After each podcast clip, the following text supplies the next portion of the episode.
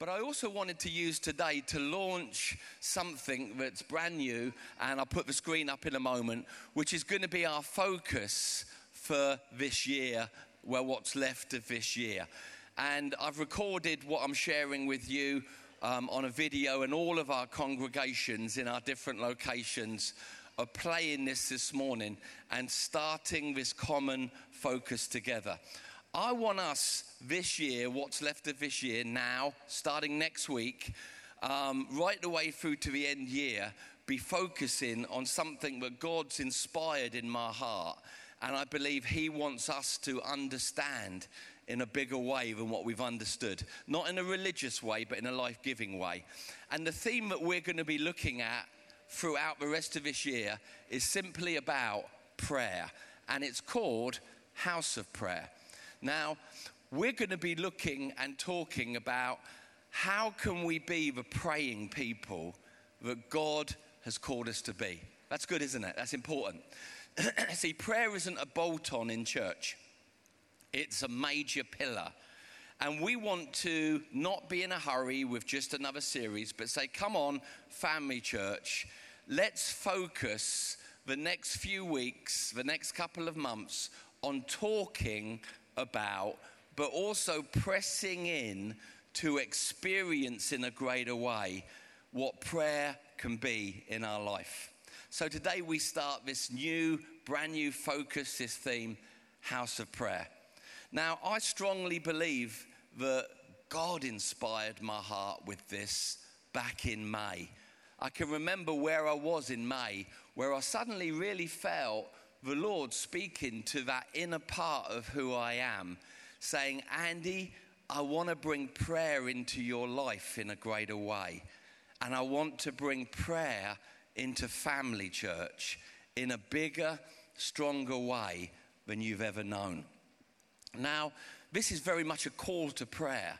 It's amazing. I was sharing uh, last week that me and Gina had the opportunity to go to Israel um, during our holiday to celebrate our anniversary. And when I was there, I was reminded of what I'd also experienced when I'd been in Qatar and places like that. That you have these huge towers, and people who are Muslim in their religion have something called call to prayer, where all of a sudden you're walking down the road. Has anyone ever experienced that? And you hear this singing or this shrieking or this, this, this, these. And what it is, is it's people in the towers calling the Islamic people to prayer. Now, I sense in my heart that inside of me, not from a tower, I really feel the Lord calling Family Church to a fresh, brilliant, new understanding of what prayer is. It's amazing. Apparently, you know, when we came in this morning, if you came for the prayer meeting at 10 o'clock, you heard the beautiful church bells of St. Mary's. Apparently, the church bells the purpose behind the church bells was exactly what people of Islamic belief do it's a call to prayer. When they rang the bells in the morning, it was to remind the Christians to pray. I really sense that God is saying to us, it's time to pray, not in a boring, legalistic, religious way, but in a way that's fresh and inspired by the Holy Spirit. Now, don't get me wrong, Family Church has always been a praying church. I'm not standing here today saying, here's a good idea, Family Church. We're 26 years old, why don't we start praying?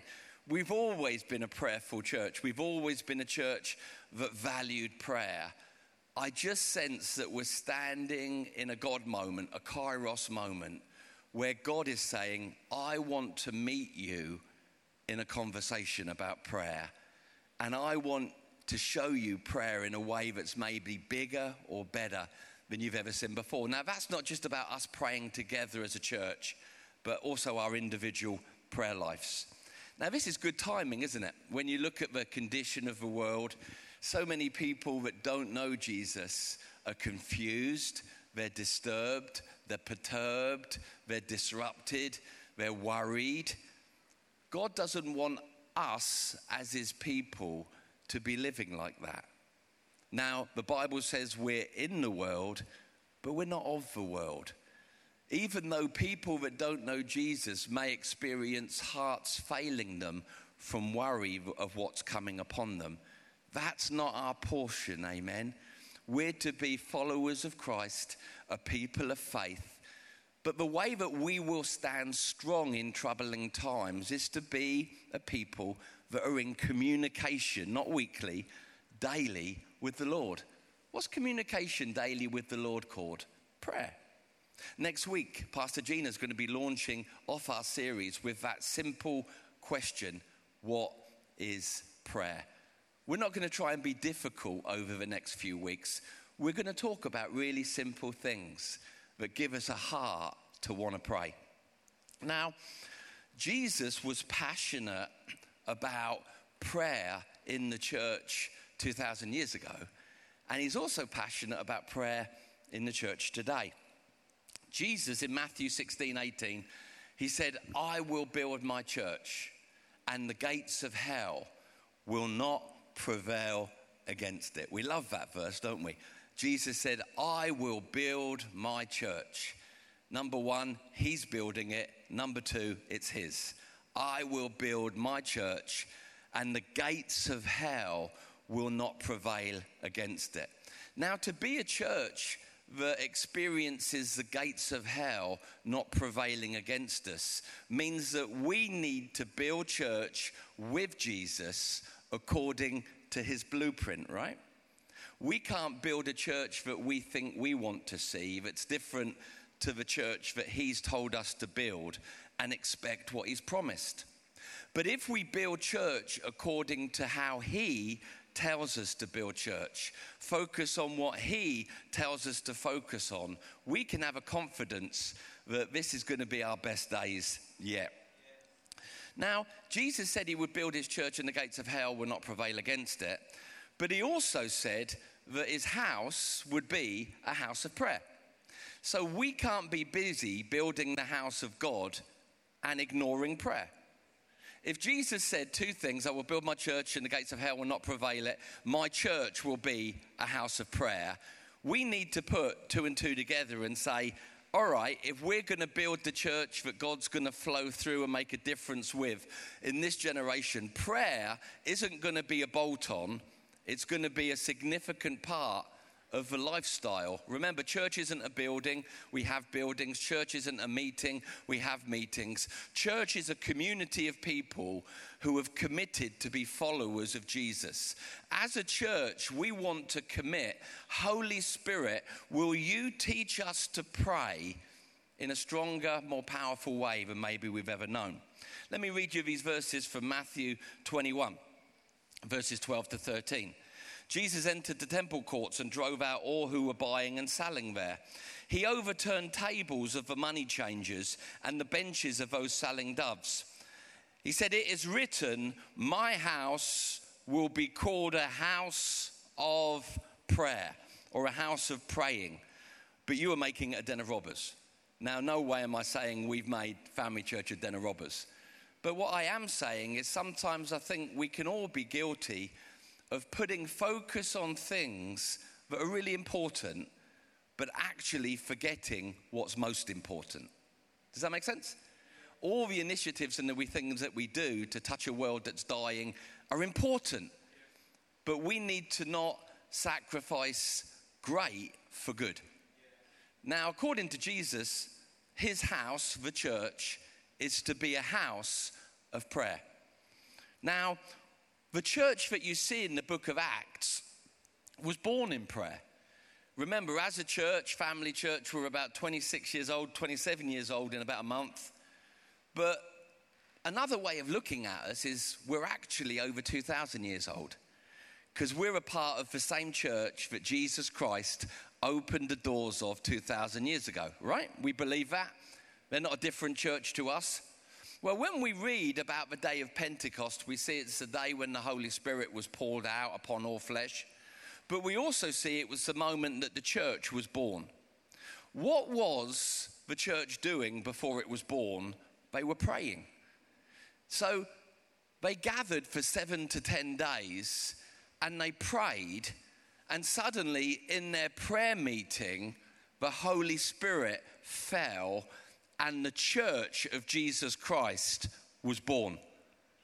So the church was born out of a prayer meeting, right?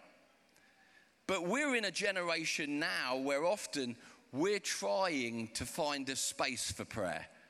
Can you see how far we've drifted? The early church was born out of a prayer meeting. Acts 2, Acts 4 tells us that they committed their lives daily to prayer as a part of their Christian lifestyle. But when you look at the 21st century church today, it's almost like, oh, we better find somewhere to pray. Oh, oh my goodness, we haven't prayed. Quick, somebody pray. Right? Oh, we got a busy week, but we better have a prayer meeting. We've got to see the Holy Spirit bring us back to understanding the power of prayer from desire, not from religious obligation. It's amazing. I've been pastoring now for about nearly 30 years. and what we've discovered is if you don't want people to come to a meeting, just put prayer on it. If you put, we're going to have a prophetic meeting where everyone's going to get a word from God, they queue up at the doors. Put, anybody want a sandwich? They queue up at the doors. Fried chicken, double queues. But the moment, it's like if you were planning and you said, How can we have a meeting where hardly anyone comes apart from a few faithful people? I know, let's add prayer to it. That always keeps people away. Come on, we've got to look at this. We've got to talk about this. If Jesus is building a church that's to be a house of prayer, a church where prayer is a major focus, not a bolt on, we've got to stop family church and ask ourselves what does prayer mean to us? Individually, what does prayer mean to Andy Elmes? Does it mean what it should mean? What does prayer mean to us corporately? I was so thankful. I came here this morning at 10 o'clock for our pre church prayer meeting, and it was buzzing.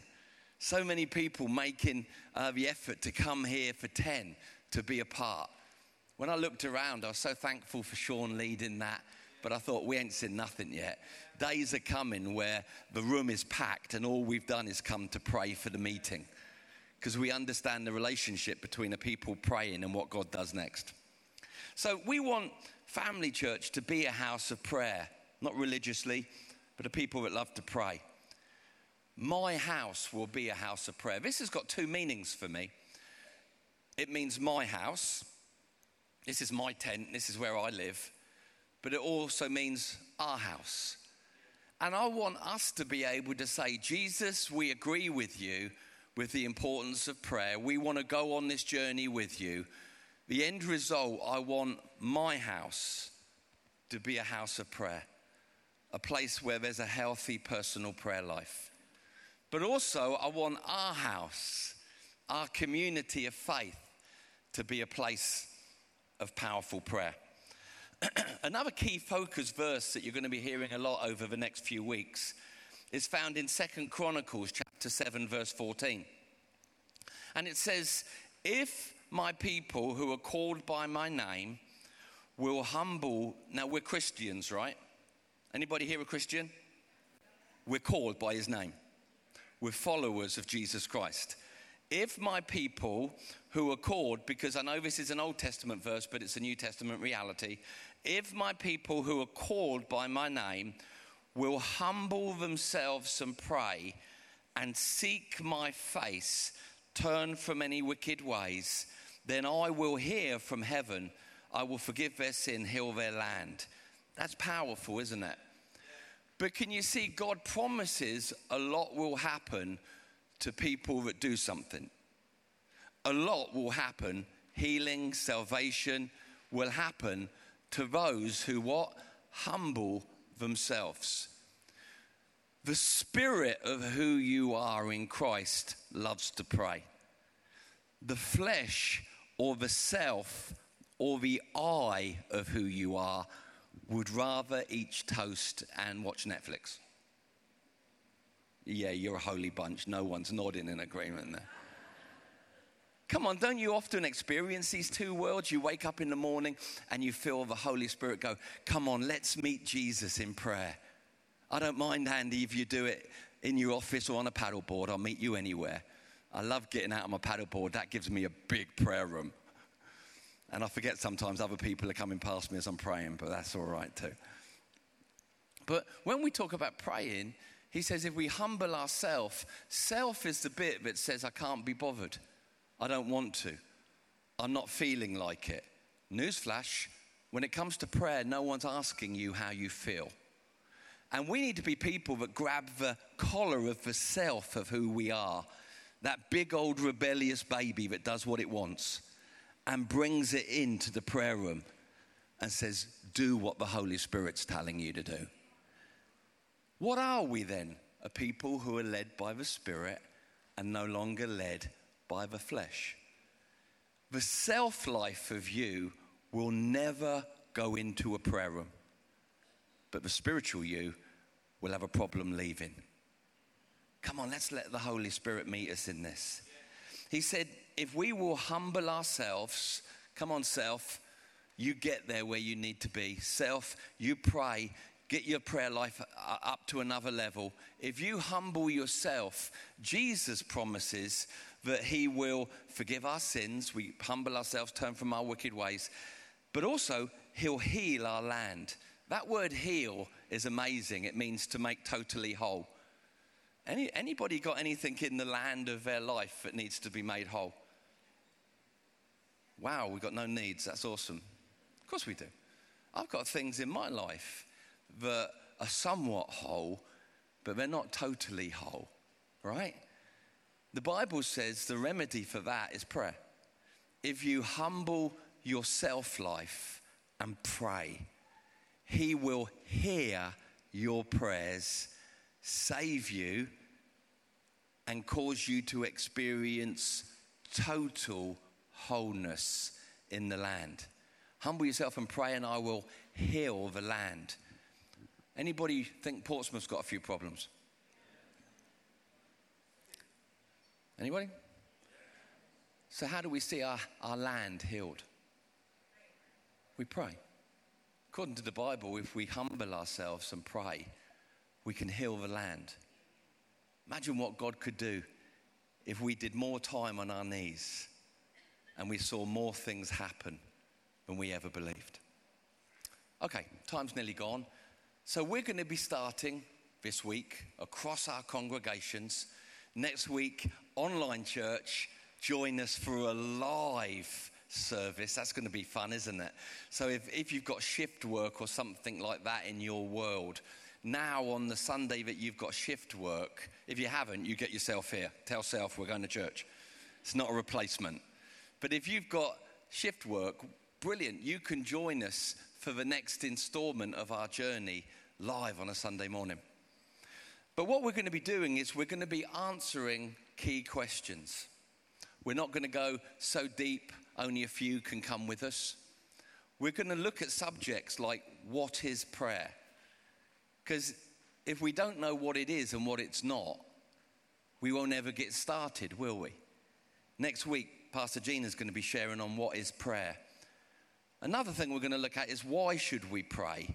Another thing, how do we pray? How should we pray according to how the Bible teaches us? How do we have a healthy prayer life what does it mean when we pray in the understanding and when we pray in the Holy Spirit? What's the difference between um, consecrative prayer and intercessory prayer? All of these things are subjects that we're not in a hurry with. Next week, we're going to start, and we've got a plan till the end of the year, till Christmas comes. But I want to tell you one thing up front. If God's moving and God ain't done, we ain't finished either. I really sense the Lord saying, Andy, I want to teach you and family church to pray in a way that's effective, life shaping. I believe the success of our prayer is we won't be making ourselves do it anymore. We'll actually be helping each other to stop it because we've got other things to do. So, He's going to meet us in this moment. I really believe that. The Bible says that the Holy Spirit helps us to pray as we ought when we don't know how. I've been walking with the Lord for over 30 years now, but in some ways, I'm humbling my life afresh and I'm saying, God, I think I know, but I don't think I know as I should know. Holy Spirit, would you come and help me to understand how good my prayer life can be and what I've settled for?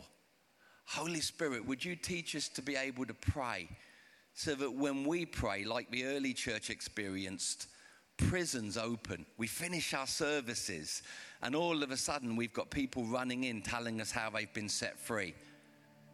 And we stand back and we go, Well, all we did different was we prayed. All we did different was we prayed. But actually, what was different when we prayed, we knew what we were doing. So I want to encourage you to join me and the other leaders. Open hearts. Write the rest of the year off. If you were going to have a Sunday morning off to watch Netflix, no, no, no, no, gone, done. Take this journey with us as we say, Lord, we hear a call to prayer. Our hearts say yes.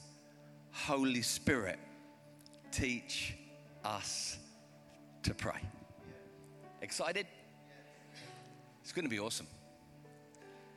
If you're here today and you've never given your life to Jesus, maybe this is one of the first times you've ever been with us and you got to see a graduation. You got to hear me talk about a new series that's starting. A lot of the songs you may not have ever heard, but something touched your heart.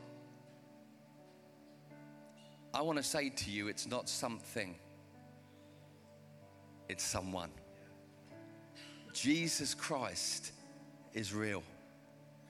He really walked the earth 2,000 years ago and called fishermen and saved thieves on the cross. He was real. Jesus rose from the dead. He's real today, right now. And all he wants is a relationship with you.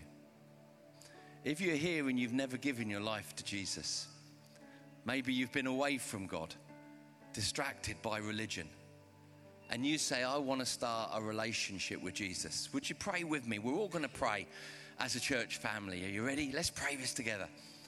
Heavenly Father, thank you for sending Jesus to die on a cross for my sin and my old life. I believe in you, Jesus, and I receive the gift of salvation that comes from you alone. My sins are forgiven, my life made brand new. Jesus, I receive you as my Savior. Just my every eye's closed, every head's bowed. If you're here today and you've never prayed that prayer, you've been away from God, and you know that you just prayed that prayer for you, I'm going to count to three and I'm going to ask you to lift your hand. I'm going to ask you to be bold, courageous, fearless. And as you do, you're just saying, I did that for me. Here we go. One, two, three. Is there anyone today? God bless you. We have two hands in the center. How awesome is that? Anybody else today, you say, I need to give my life to Jesus. I need to give my life to Jesus. God bless you. I see your hands, sir. Thank you for that. God bless you. There's a third, fourth hand there. God bless you. God bless you. Anybody else? Fifth person today, you say, Me too. Come on, we're nearly done. This is your choice. This is your decision. No one's making you do anything. Father, I pray for these four people who have responded, and I thank you for their response. Holy Spirit, would you fill them now with your presence and your power so that everything starts to change and go in your direction? I speak blessing over them in Jesus' name. Amen. Come on, church, let's show our praise and thanksgiving. Hey, if you lift a couple of minutes, don't go moving anyone yet. If you've lifted your hand, please just give us three or four minutes at the back. There's a sign that says best decision ever. We've got a Bible for you. We've got people that will want to know how we can help you more, all right? Everybody ready for the blessing? The Lord bless you, family church. The Lord keep you, family church. The Lord make his face to shine on you, family church, and be gracious to you. The Lord turn his face towards you and give you, family church, great peace.